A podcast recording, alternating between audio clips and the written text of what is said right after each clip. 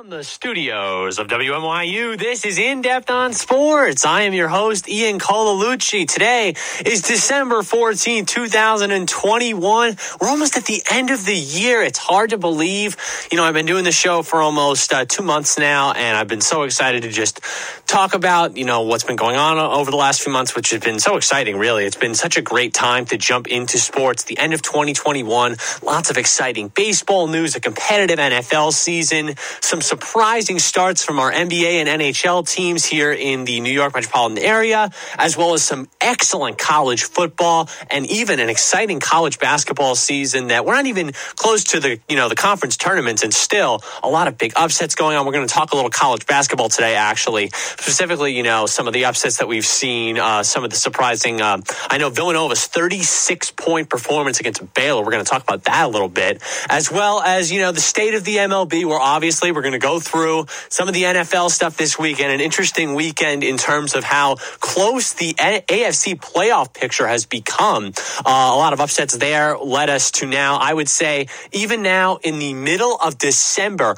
we're at a point where there are, I would say, 12 teams really that are in it at this point. And, you know, if I know the three wild card teams have been an issue for some people, but even so, you really have to just uh, think about how amazing it is that these teams are hanging on so quickly and are, are hanging on at this point in the season. So, really excited that we're going to get into that a little bit, obviously. Um, and of course, you know, in baseball, still lockout. Um, we're going to, unfortunately, you know, I wish I could say that there's a lot to say, you know, in terms of player and uh, owner negotiations, maybe some outside news, you know, but besides the Hall of Fame ballot coming up in January, uh, that's it, really. Um, I know uh, Justin Verlander, um, his deal went through, so now he is officially re signing with the Houston Astros. But besides that, there is really nothing much to say in terms of Major League Baseball.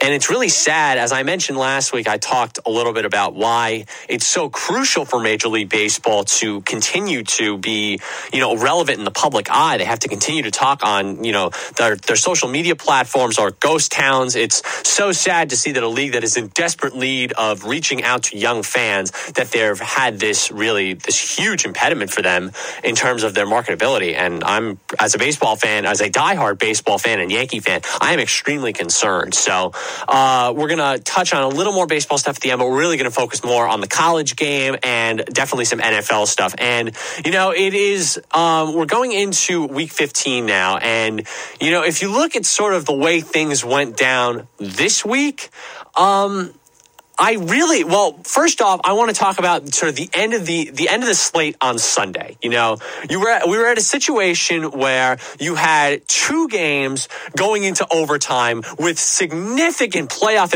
implications. Specifically, the game in Cincinnati and the game in Tampa Bay, where you know. Well, first, I'm going to talk a little bit about the. Um, Bills Bucks game and you know it was 27 to 10 with 10 minutes to go in the game and if anyone knows Tom Brady, if anyone, you know, obviously we've watched him over the last 20 years or so, he's good at holding on to leads. He is a determined, gritty quarterback that really, you know, is able to extend the lead at a, at a ridiculous point to a ridiculous point and can lead to significant blowouts. But this Buffalo team in 10 minutes, Josh Allen quickly moving up and down the field, 17 unanswered points to really solidify a surprise. Uh, they were outscored 17 to 3 in the uh, in the fourth quarter, but kind of amazing to think of a team that uh, like Buffalo, who's clearly skidding at the moment. They they had a significant loss to New England. Um, they um, they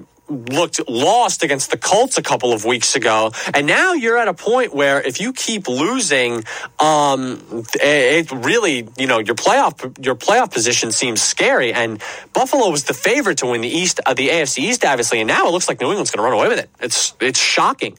I mean, I don't think anyone really was thinking that when we started the season, but you know, and now with this another loss, Tom Brady, you know, doing his thing, um, a great, just a beautiful pass at the end of the game to Breshad Perriman, who he hadn't had had any action throughout the entire game. Then he finds, you know, it was a one on one coverage. He moved over to the right side of the field and just broke away, and it was over. You saw there was no one there to stop him, and obviously Tampa took the win. And now you're at the point where if one, if you're Buffalo, you really have to, well, first off, uh, next week's game against the Panthers is a must win. I think, you know, going out that you have to deal with the Patriots after Christmas on December 26th, two weeks from now. I mean, you got to figure that the game against the Panthers, who have been really struggling lately, um, you know, with, you know, they tried to bring in Cam Newton, but they benched him. And, you know, it, do, it just doesn't seem like he's going to be able to retain that, you know, where he was back about five, five, six years ago when he led the Panthers to Super Bowl 50. And now, Buffalo is at a point where you have a must win game against Carolina and then a, certainly a tough matchup against New England. But then the real capitalization point comes in January when you have to deal with Atlanta and the Jets. And if you're Buffalo, you're looking your chops because those two games should be gimme wins. I mean, the point spread on them is going to be pretty large. I would got I got to figure it's going to be I would say definitely double digits for the game against the Jets, but I would say eight or nine maybe against Atlanta. We don't know. We're a couple weeks from now, but I would figure that that's those two are certainly, you know, they should be blowout wins. But the way that Buffalo's been playing, I'm concerned. I mean, it's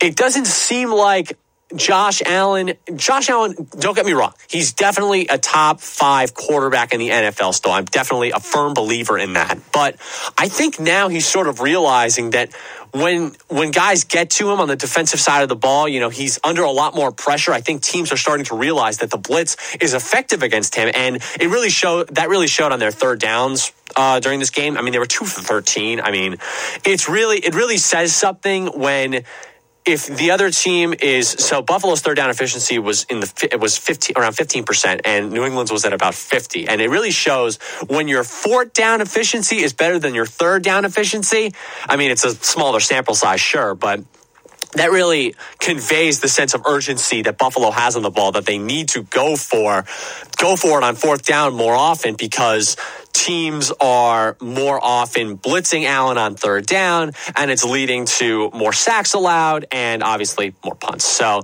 you know, uh, Buffalo's line is decent. It's not bad, but you know, now that teams are starting to expose it, Buffalo looks like a more mortal organization, and a team like Tom uh, and a team like the Buccaneers, who are certainly no stranger to success this season, are going to capitalize on that, and they've shown that with their last four games. They've looked dominant against an Indianapolis team who has been pretty strong throughout the year, uh, a Giants team who you never know with, but I mean they blew them out thirty to ten, and a solid win over Atlanta two weeks ago or last week, excuse me, not you know December 5th. So we're going to have to see how that turns out with Tampa Bay. I know that they have a exclusive conference slate, three out of their next four against interconference, uh, excuse me, not interconference, interdivisional rivals, and one game against the Jets, which should be a gimme game, like Buffalo has too. But I'm thinking that it's one. What do we? Well, what do we know here from two things? One, Buffalo needs to pull out the win next week against Carolina. It's a must. And two,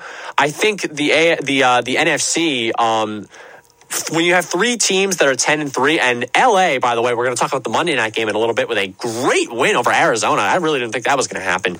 Um, but definitely going to be a lot to watch in the N- NFC picture in terms of who gets that number one seed because three teams at 10 and 3 all of whom look relatively solid. I know uh, Arizona's loss recently puts them in a bit more of a difficult position but when you have Buffalo, uh, Tampa Bay on a four-game winning streak, and Green Bay, you know, six and zero oh at home, I think definitely going to be interesting to see who gets the one seed. But now I'm going to talk a little bit about that 49ers Bengals game there, where again you're going to overtime. This one lasted a little bit longer. It looked like maybe a potential tie. It's funny. I always feel like the Bengals are always the recipient of a tie during the season. It just I don't know if that's a consistent thing, but it's just something I feel like they're always, you know, at the end of the year they're like, oh, they're eight seven and one or six nine and one or something ridiculous. Um, or excuse me, uh, yeah, six nine and one. But now with 18 games, that'll be different. But uh, in this game, you had sort of a battle between, you know, I think Jimmy Garoppolo does not get the respect he deserves. I think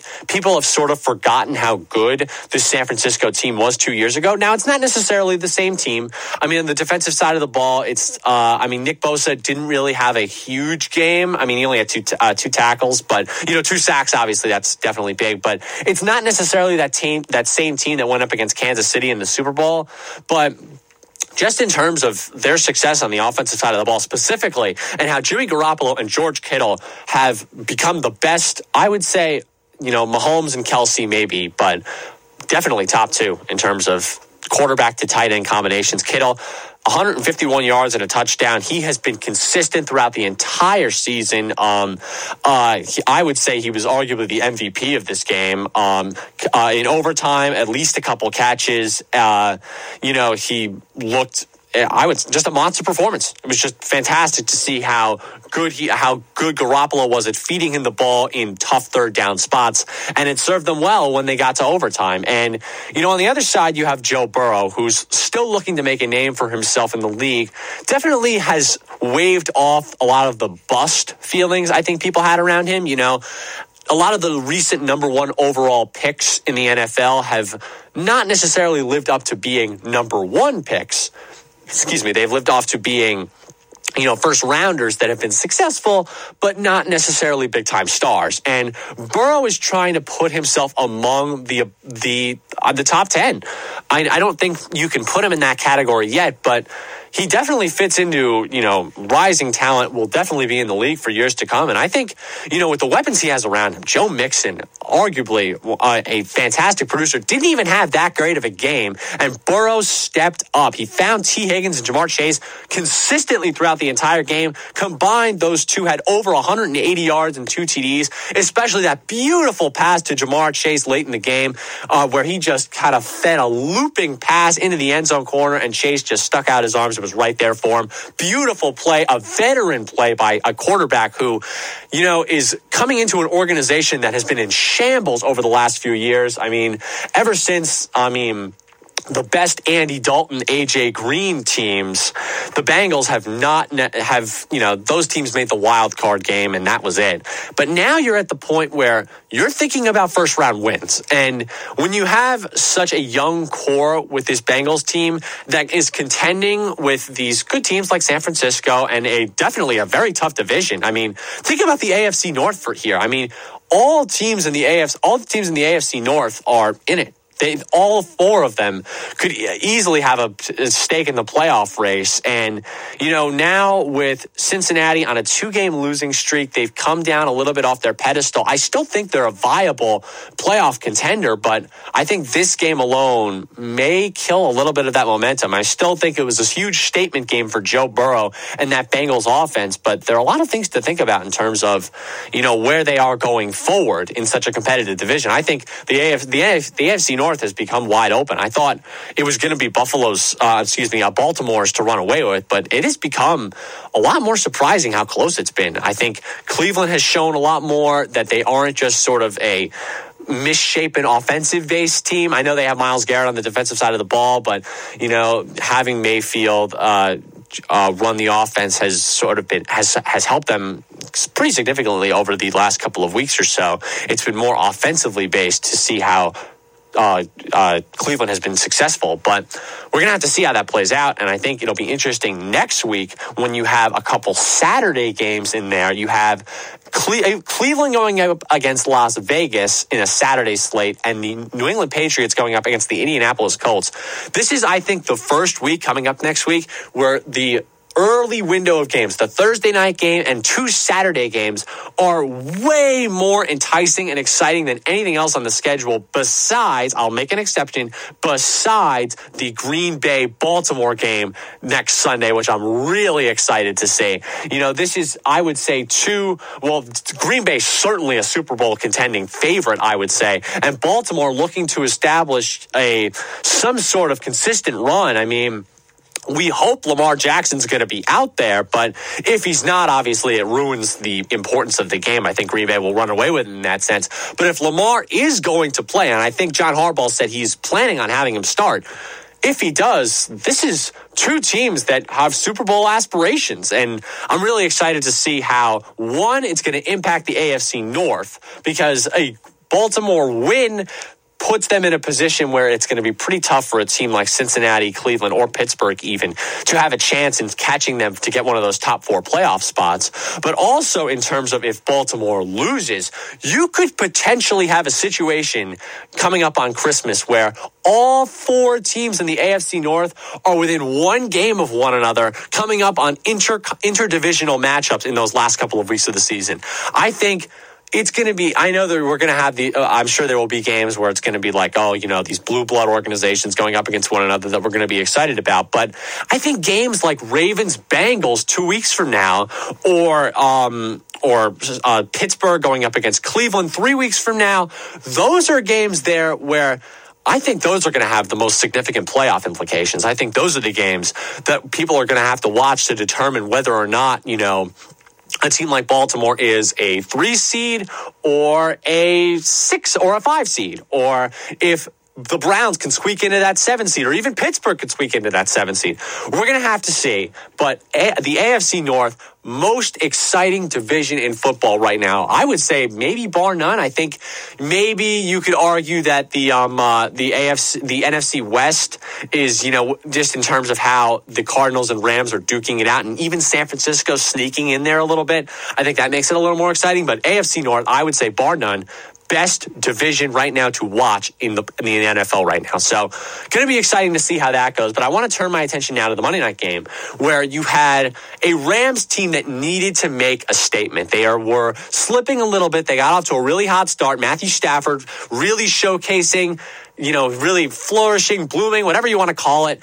outside of the Lions organization, proving to be a fantastic quarterback. Now with great weapons like Cooper Kupp and now Odell Beckham, who looked pretty solid against Arizona, a great, a great team or best record in the NFC up until that point. He had 77 yards for a touchdown. Cooper Kupp doing his thing, 120 in a touchdown, and a young guy like Van Jefferson, who has one been a, I would recommend a great fantasy pickup for anyone who needs a good flex option out there. But two catches for 29 yards a catch and a touchdown, three uh, three touchdowns for Stafford. Uh, Sony Michel, uh, great establishment of the running game. They look like a coherent team that could be successful in the postseason.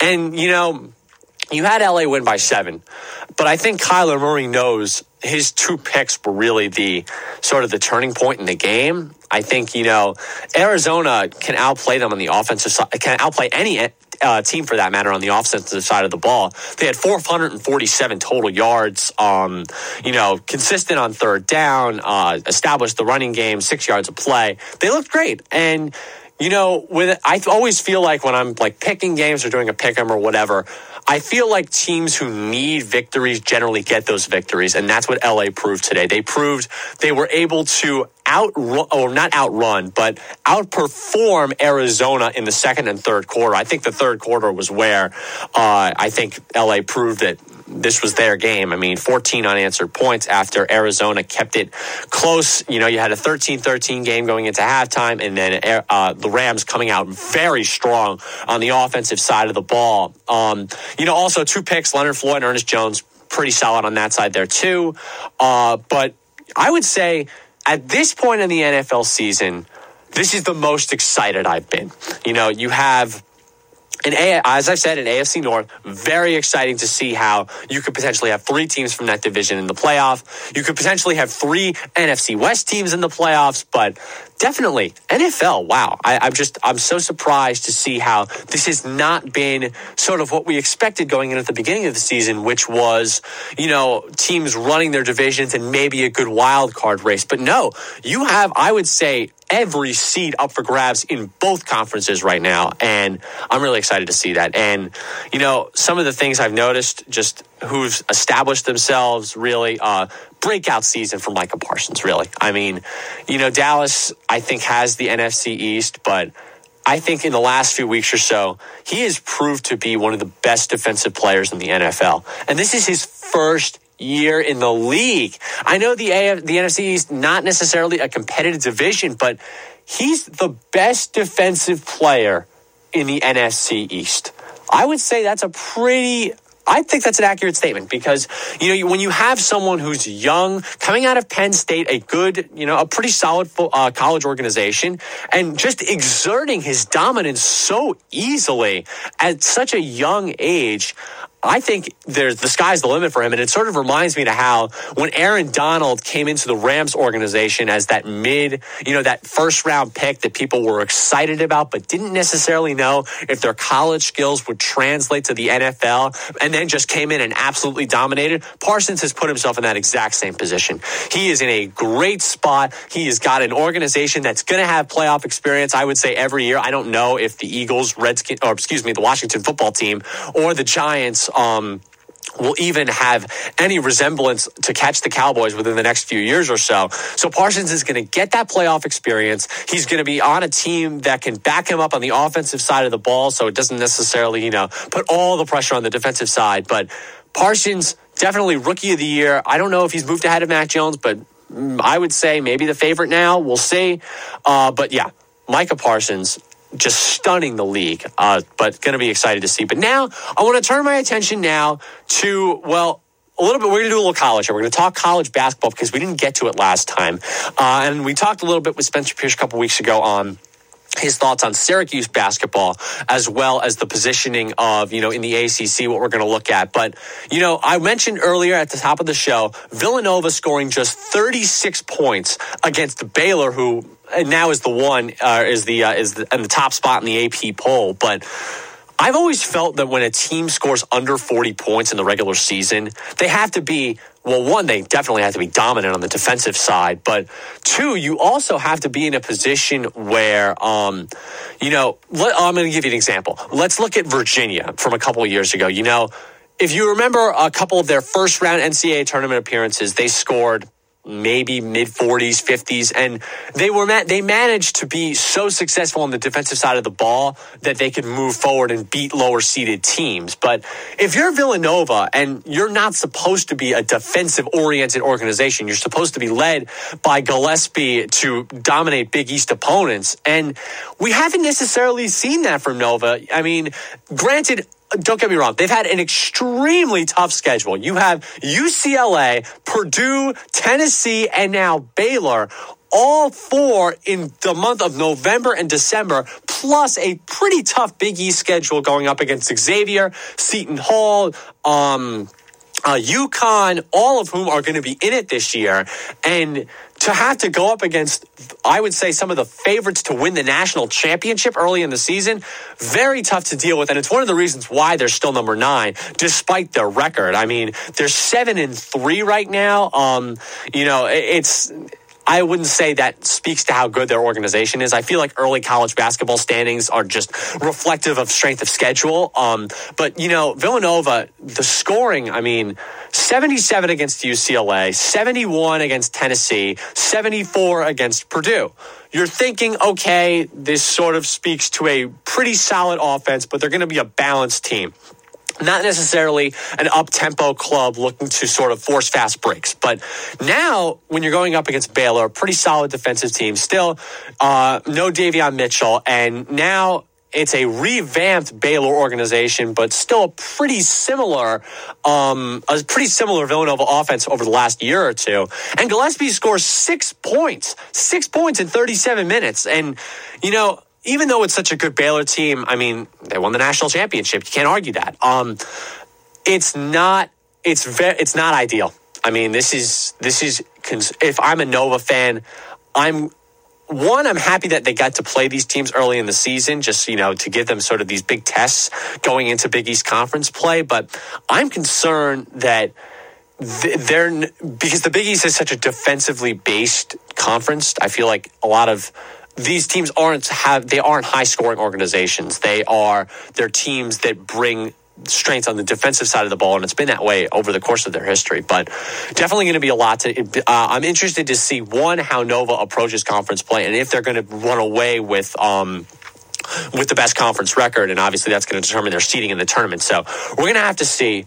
But uh, just in terms of how Nova's playing, but I'm also thinking that we got to look at Purdue a little bit. Um, Purdue, you know, when you're a Big Ten team, their schedule is not going to be strong. Um, you know, you have, uh, I would say, what, 15 20, 15, 20 games left before we get into the conference tournaments and the playoffs. Uh, and I mean, they've, they're off to a great start. They're no longer the number one seed. They're now, um, they're now three. Um, and, you know, when you have Michigan State and Ohio State sort of, they're there.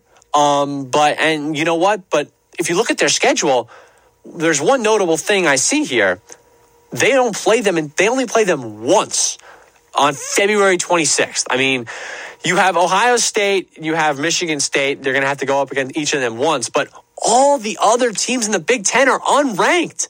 It really, this is going to be a Purdue team that you could see going into the tournament with a 29 and 1 record or a 28 and 1 record or something ridiculous where, you know, it's going to really when you when people pick their brackets when we get into that point in the year um it's going to sort of people are going to stop and look at that strength of schedule and it may shy them away from taking them into a deep run in the tournament. I think this is a year where prestige you know teams in the acc like duke who um you know they've started out seven and one they're off to a pretty solid start um you know unc seven and two I think this is a year where the blue blood organizations will make a statement again. They really, you know, you had Gonzaga in there in the final four and UCLA in there in the final four, but you also had Baylor in there who really up until recent years hasn't really shown any, you know, remarkable success in the tournament.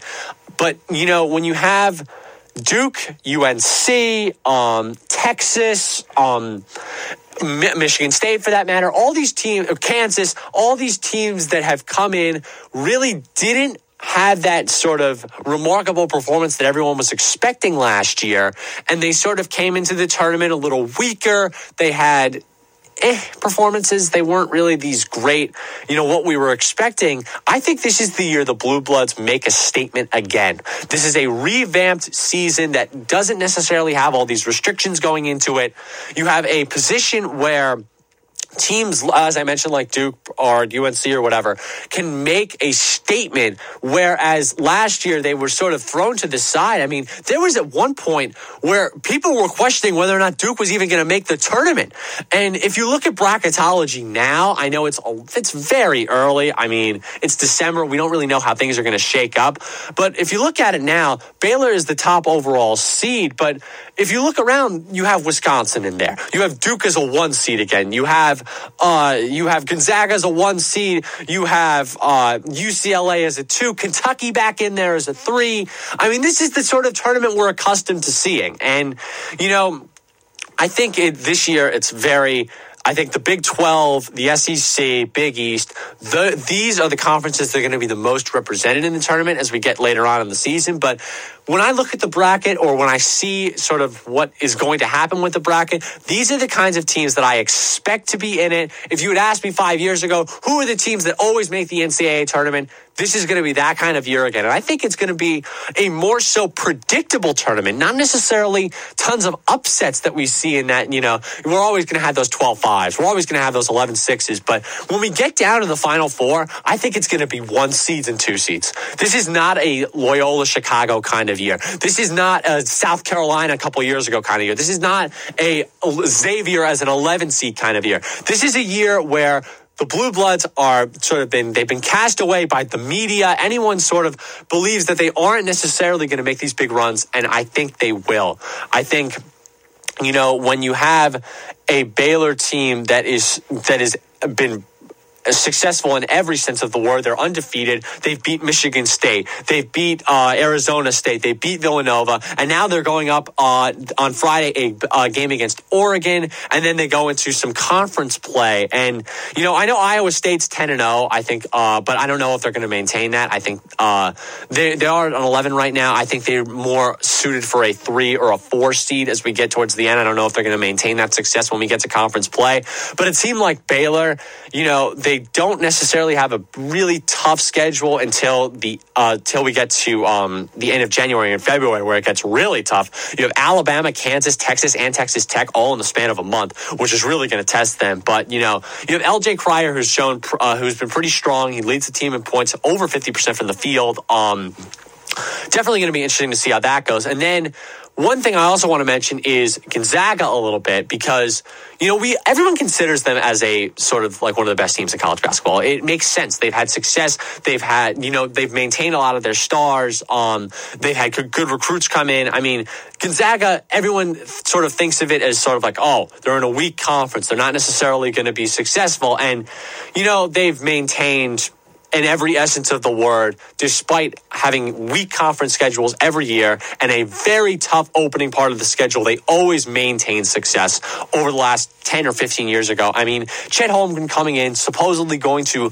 I would say, going to be the X factor in the NCAA tournament. And you have your returning star in Drew Timme, who has been pretty solid this season. I mean, you know, uh, 18 a game, six rebounds, uh, almost 60% from the field. I mean, it's been great to see how uh, over 60% from the field, excuse me. It's been great to see how he's been able to maintain his confidence in terms of points. I mean, 18 against UCLA, 17 against Duke, 23 against an Alabama team, which is, I think, severely underrated because of their SEC schedule. But when you have a Gonzaga team that is one has a young star and an established veteran, they look to be the team that is most primed to, I think, make the Final Four again this year. I think, you know, leaving, um, you know, when you had, um, you know, the big, the buzzer beater, obviously, um, uh, in last year's tournament against UCLA, um, that was sort of the moment where people thought if you picked Gonzaga, okay, it was over. But then Baylor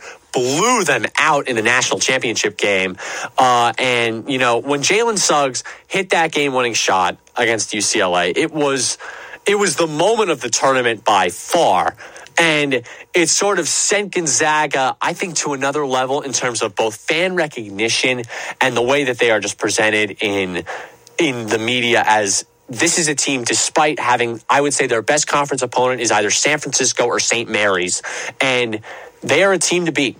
Always, always, always. And I think they are, along with Baylor, I think the Blue Bloods will run the tournament this year. And I think it's going to be interesting to see how conference play goes this year because you have, I would say, every team in the top 15 I would say you could have, I would say at least half of them either go outside the top 25, but then also half of them completely rise to the top. So definitely going to be a lot to focus on there. But we have a guest to get to. It's going to be Jeff Mohl this week. I had to mention him at the beginning of the show, but he's discussing sports marketing with us. And we're actually going to get into a little bit of one, his background, as we usually do with his guests, but how a lot of the decisions in his early life, specifically, uh, you know, as a Duke fan, which we mentioned a little bit earlier before, how his experiences as a young fan influenced him and why he wanted to pursue the career he did. So we're going to get into that in depth on sports. We'll be right back.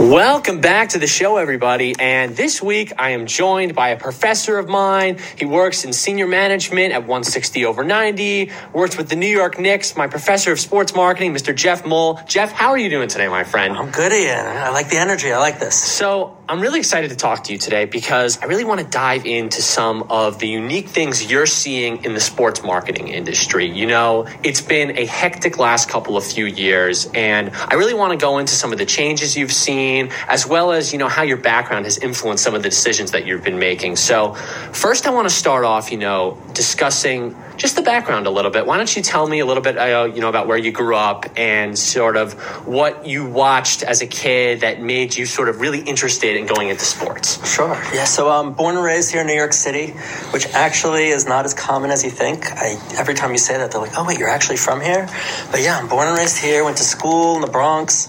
Uh, went to University of Wisconsin because I knew I wanted to do something, be somewhere different. I want to go to that big football school, but always mm-hmm. knew I was going to come back here. Mm-hmm. Um, start. My dad was a sports fan. My dad went to NYU, um, and he had all of his teams. I liked his teams, and he wasn't a college basketball fan. Mm-hmm. As no, no offense, but NYU just was not this basketball palace. Right, although actually, right. when he was here, they were.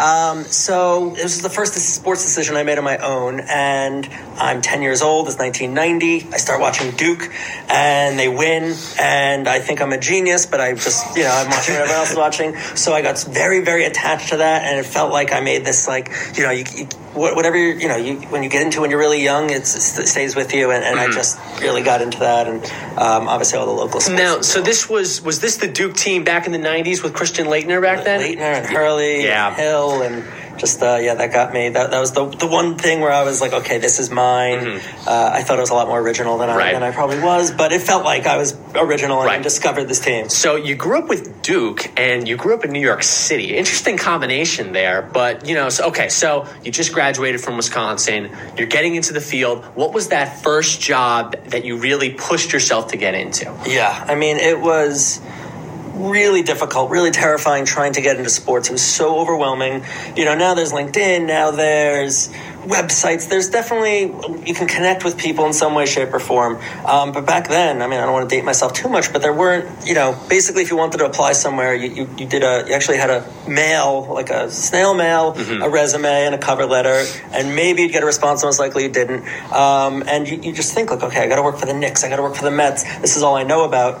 Um, but I had Googled New York City and sports, and the New York City Sports Commission came up, Right. and there was an actual phone number, which I had never seen before. And I'm like, okay, I just need to speak to a human being. I just need to, like, I just need to pick someone's brain. I have no idea what to do. Um, so the guy very generously let me come in. He was the deputy commissioner.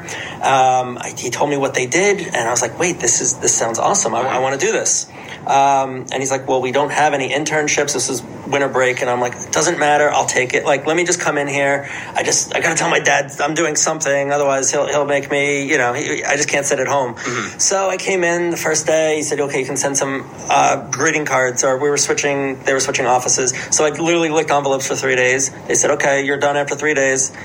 Monday came around. I was like, my dad was like, just go in. What do you have to lose? So I went in, just kept showing up, and literally showed up for the next two months, um, and left about 16 years later. Wow. It's amazing how you chose to step in the door on Monday. I mean, you could have decided not to, yet you were persistent, you stayed there, and 16 years later, here you are. And do you think that if you hadn't came in on that Monday, do you think your career would be entirely different? Um, I think so. I think I would have had them as like a reference to like maybe like point me in the right direction at least. But yeah, I wouldn't have had because I didn't work that next summer, and then I worked there for a full year unpaid after college while looking for a paid job. Right. Um, they ended up hiring me after a year, but um, yeah, I don't know.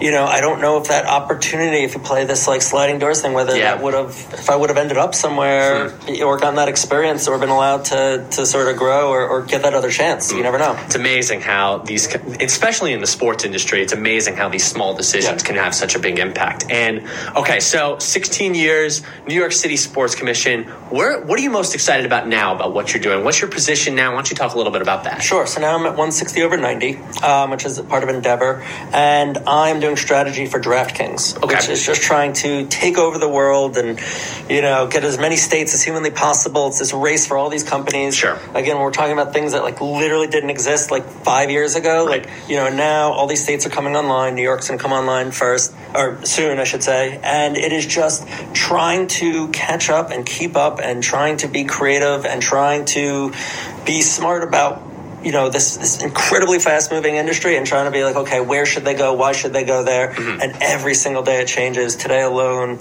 two things have you know partnerships or announcements have been made and it's just like every day you have no idea what's going to happen and I, I sort of like that. It's terrifying but I also sort of like it because it hasn't gotten boring.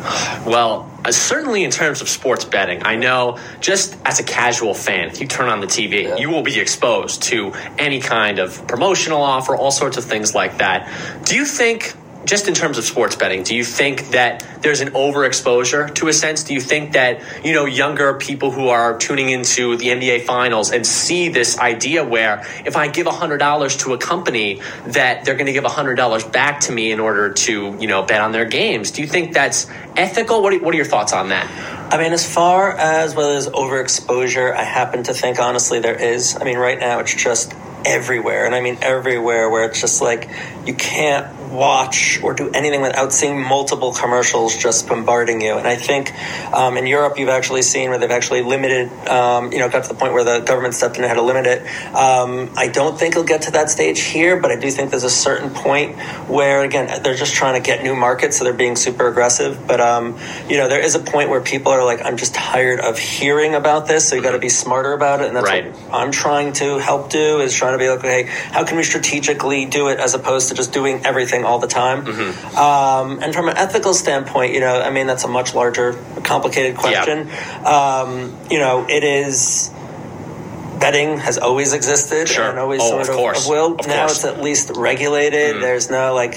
Um, Well, I'm sure there's still, you know, I mean, Sure, ways yeah. to get around it. But Yeah. I was thinking, like, in terms of DraftKings themselves, do you think they're thinking about that as well? I know you certainly have Yeah. to, but do you think in your partnership, do you think DraftKings has to think about that? Yeah, I mean everybody is right. Mhm. I mean everyone's aware of what it is. Everyone's aware that it can't go 100 percent, you know, 100 miles per hour all the time. Mm-hmm. Um, you know, so there, there's a lot of, of thinking of that in the industry, um, and it, that's that's our whole goal is like how to do it smarter and not just like you know at this rate everyone's just going to sort of. You know, just is spending and trying to get their attention out there because this is new and everyone's competing for the same people. Um, but it will slow down. I mean, that, that's not sustainable. Do you, do you think that um, I know there's tons of different companies out there. You know, there's William Hill, Caesars, whatever you want to say.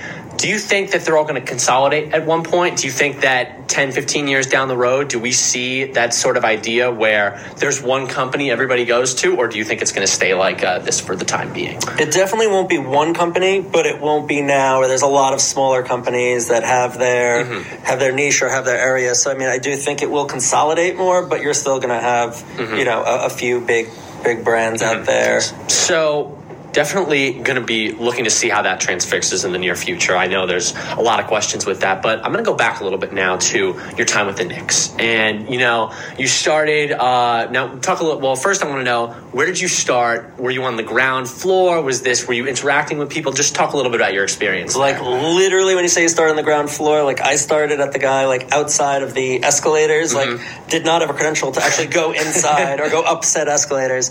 Um, and similar to my uh, sports commission, where I like didn't have something like a friend's sister met somebody, and I was just like, listen, I will show up. I will work for free. Kim and I'm already working for free at uh, at sports commission, and I'm now going to grad school at Right. NYU.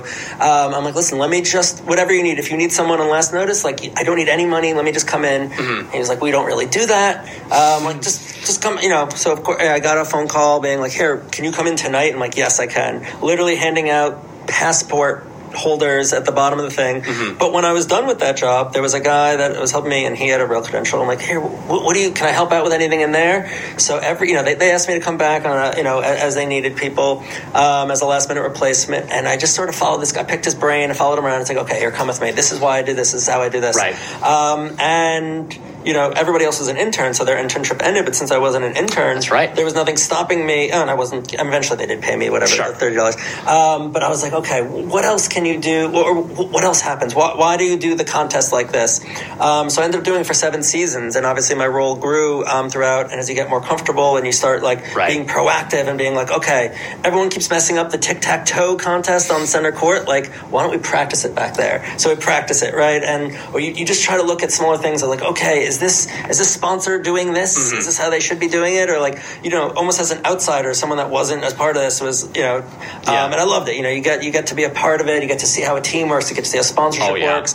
You get to see the pre-game practices. You get to see these glimpses of something that no one else gets to see. Oh, yeah, absolutely. And you're like, this is awesome. this is you know when you it's interesting every every experience you've described so far it seems like it was all about one getting your foot in the door obviously but you were willing to work for free multiple times i know that doesn't really happen anymore but do you think that sort of passion and drive that you had do you think that people really still value that when they're hiring people out there or young people like that I do, and again, without sounding like this like old man, I think right now like there's this there's a different mentality now of like instantaneous gratification where it's like uh, I've been here a year and a half, like where's my promotion? Oh, like, yeah.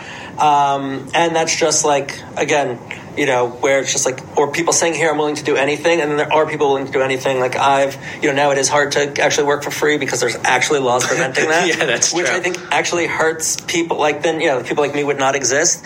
Um, but uh, you know, I, I do think there's something to be said of like being just like here. Let me just figure out what I need to do, Okay. and then like let me watch and be genuine. And like again, it's getting your foot in the door is only half the battle. big learning experience Yeah. it seems like you seem to you know every again every experience you described you were asking people lots of questions you always seem to take something away from every experience you had and i want to know sort of now when you're going into 160 over 90 this partnership with draftkings do you think those experiences molded you to become the way that you've been successful now? Do you think that you know maybe these you know ground floor experiences where you're handing out passport holders do you think that that really solidified who you were as a person and as you know an, an employee. Sure. Yeah. I mean, again, you don't take anything for granted, but you understand. Like, it's really important to understand like every aspect, even if you do move up the ladder. Like understanding what happened, you know, from the ground floor. But also, um, like when I started the sports commission, you know, I ended up being the head of the host committee for the Super Bowl, That's and right, World yes. Cup bid committee, and all these really cool, awesome things. Mm-hmm. But again, that happened much later. Originally, I started with this high school sports platform called the NYC Mayor's Cup, which we created from scratch. Mm-hmm. And I made a lot of mistakes when I learned social media, which is a skill which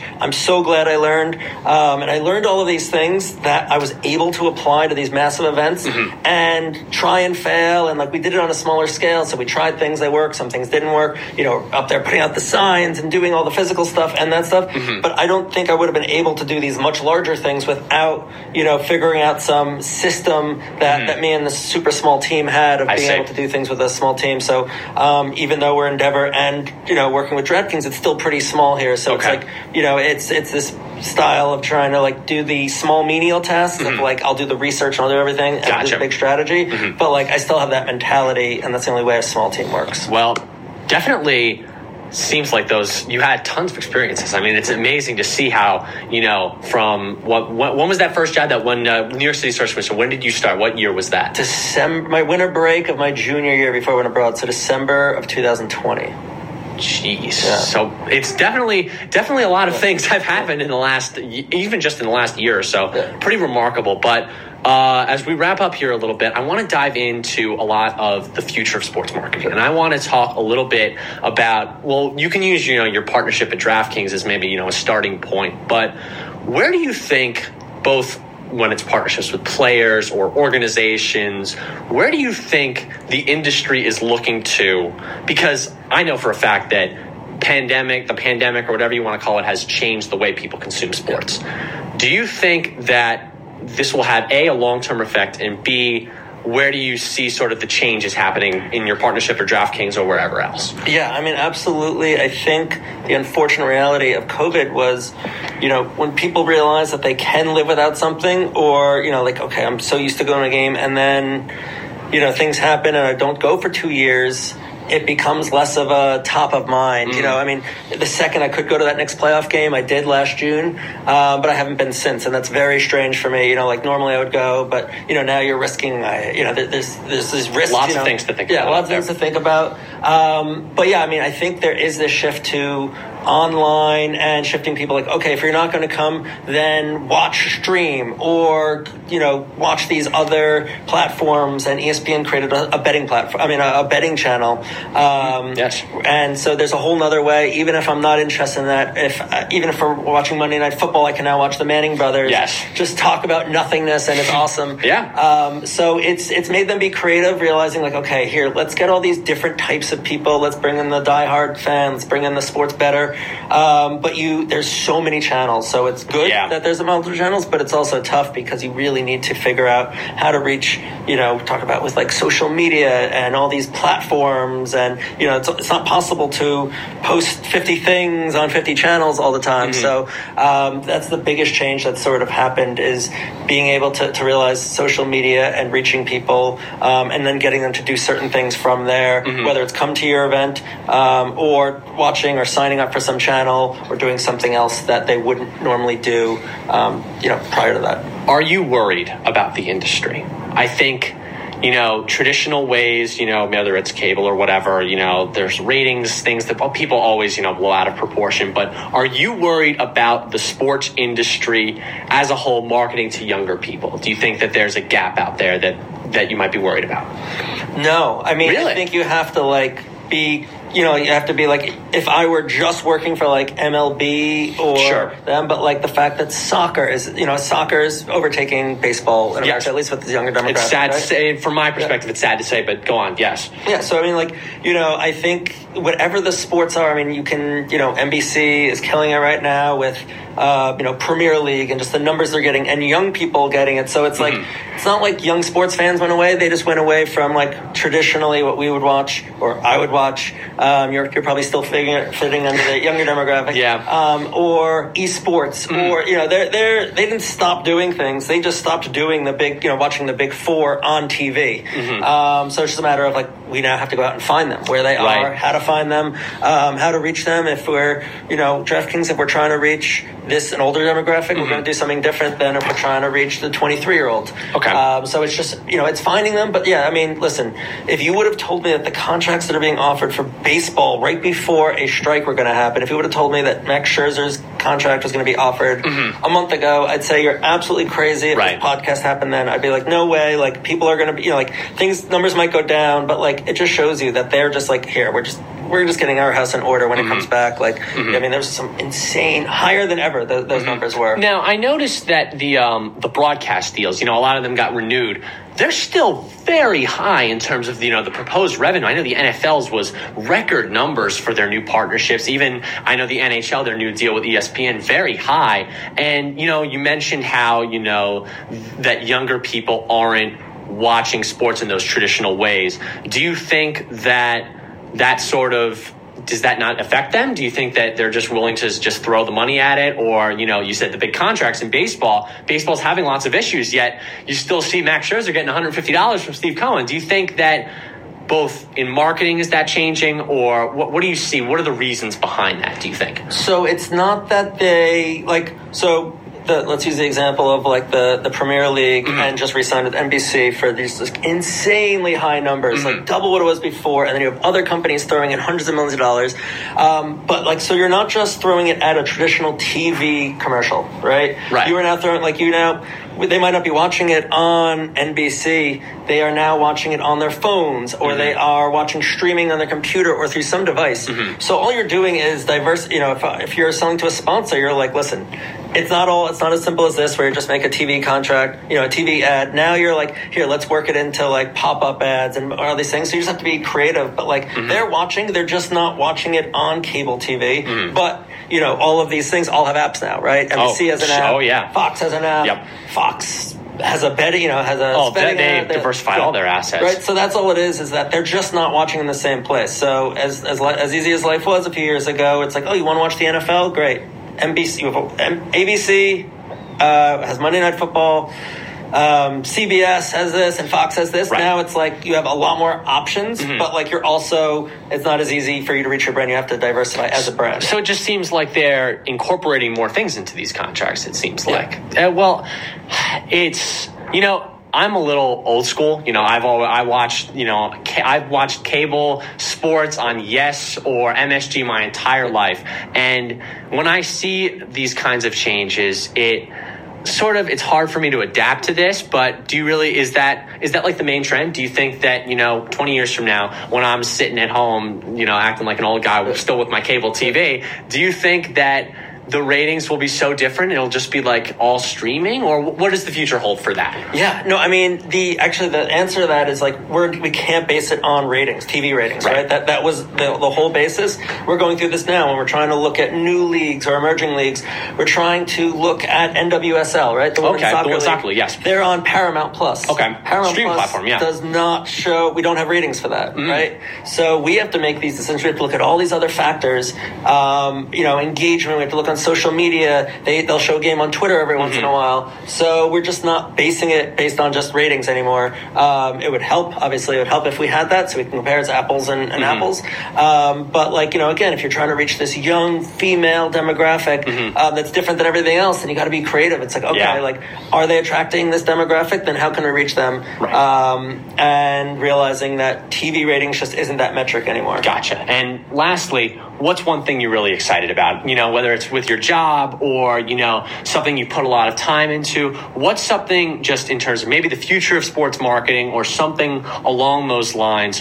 What's something that you really see as almost certain to happen or something you're excited that is going to happen in the way that we see some of these partnerships take place or in the future of, you know, watching sports or something along those Yeah, lines? uh, the thing, I mean, the biggest thing that you can't miss, and we're doing a whole project on this now, so two months ago I couldn't have told you a single thing about NFT besides the basics, but now I've like Mm, right. delved into this.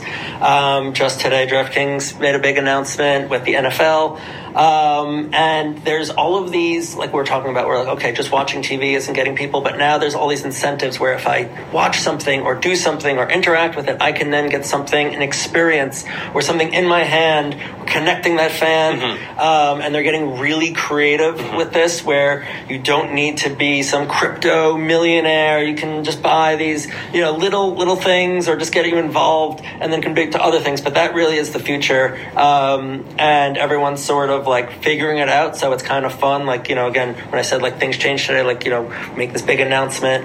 Um, and then everyone has to react sort of to that. But that's just the, the, you know, just how you incentivize and how you can get someone to go to a concert and then get them to get some keepsake from that concert besides just a ticket stub, which is what I used to keep.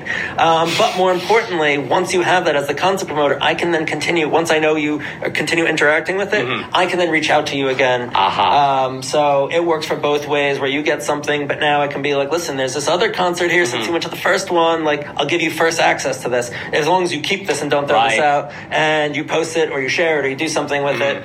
Um, so now, you know, the, there's these missing pieces happening. You just have this this technology, which is still like so complicated, but like the teams and leagues and brands are being really creative with like Gotcha. getting people involved and getting people connected to the brand. It's more. amazing how these new concepts are, people are still finding ways to monetize Yeah. them and market them and figure out ways to get consumers spending or incentivized to spend through these new methods. It's amazing how the industry is changing. Well, Jeff, thank you so much for joining us today. We really appreciate having you on and we wish you the best. Absolutely, it was, it was great doing this. I had fun. That's going to do it for this week in In Depth on Sports. We thank you for listening to us. Uh, we, I'm actually not 100% sure if we do have a show next week, but uh, if we do, I will see you next week. Uh, we're going to have Marlon Smith joining us to talk a little bit about the future of the NBA, play styles, all sorts of stuff like that. He's going to be joining us next week, so be sure to be in tune for that. If we are not on next week, it will be in a few weeks. So if we do not see each other, happy holidays. I hope you enjoy your time and best of coming best of luck in the coming year. Thanks everybody.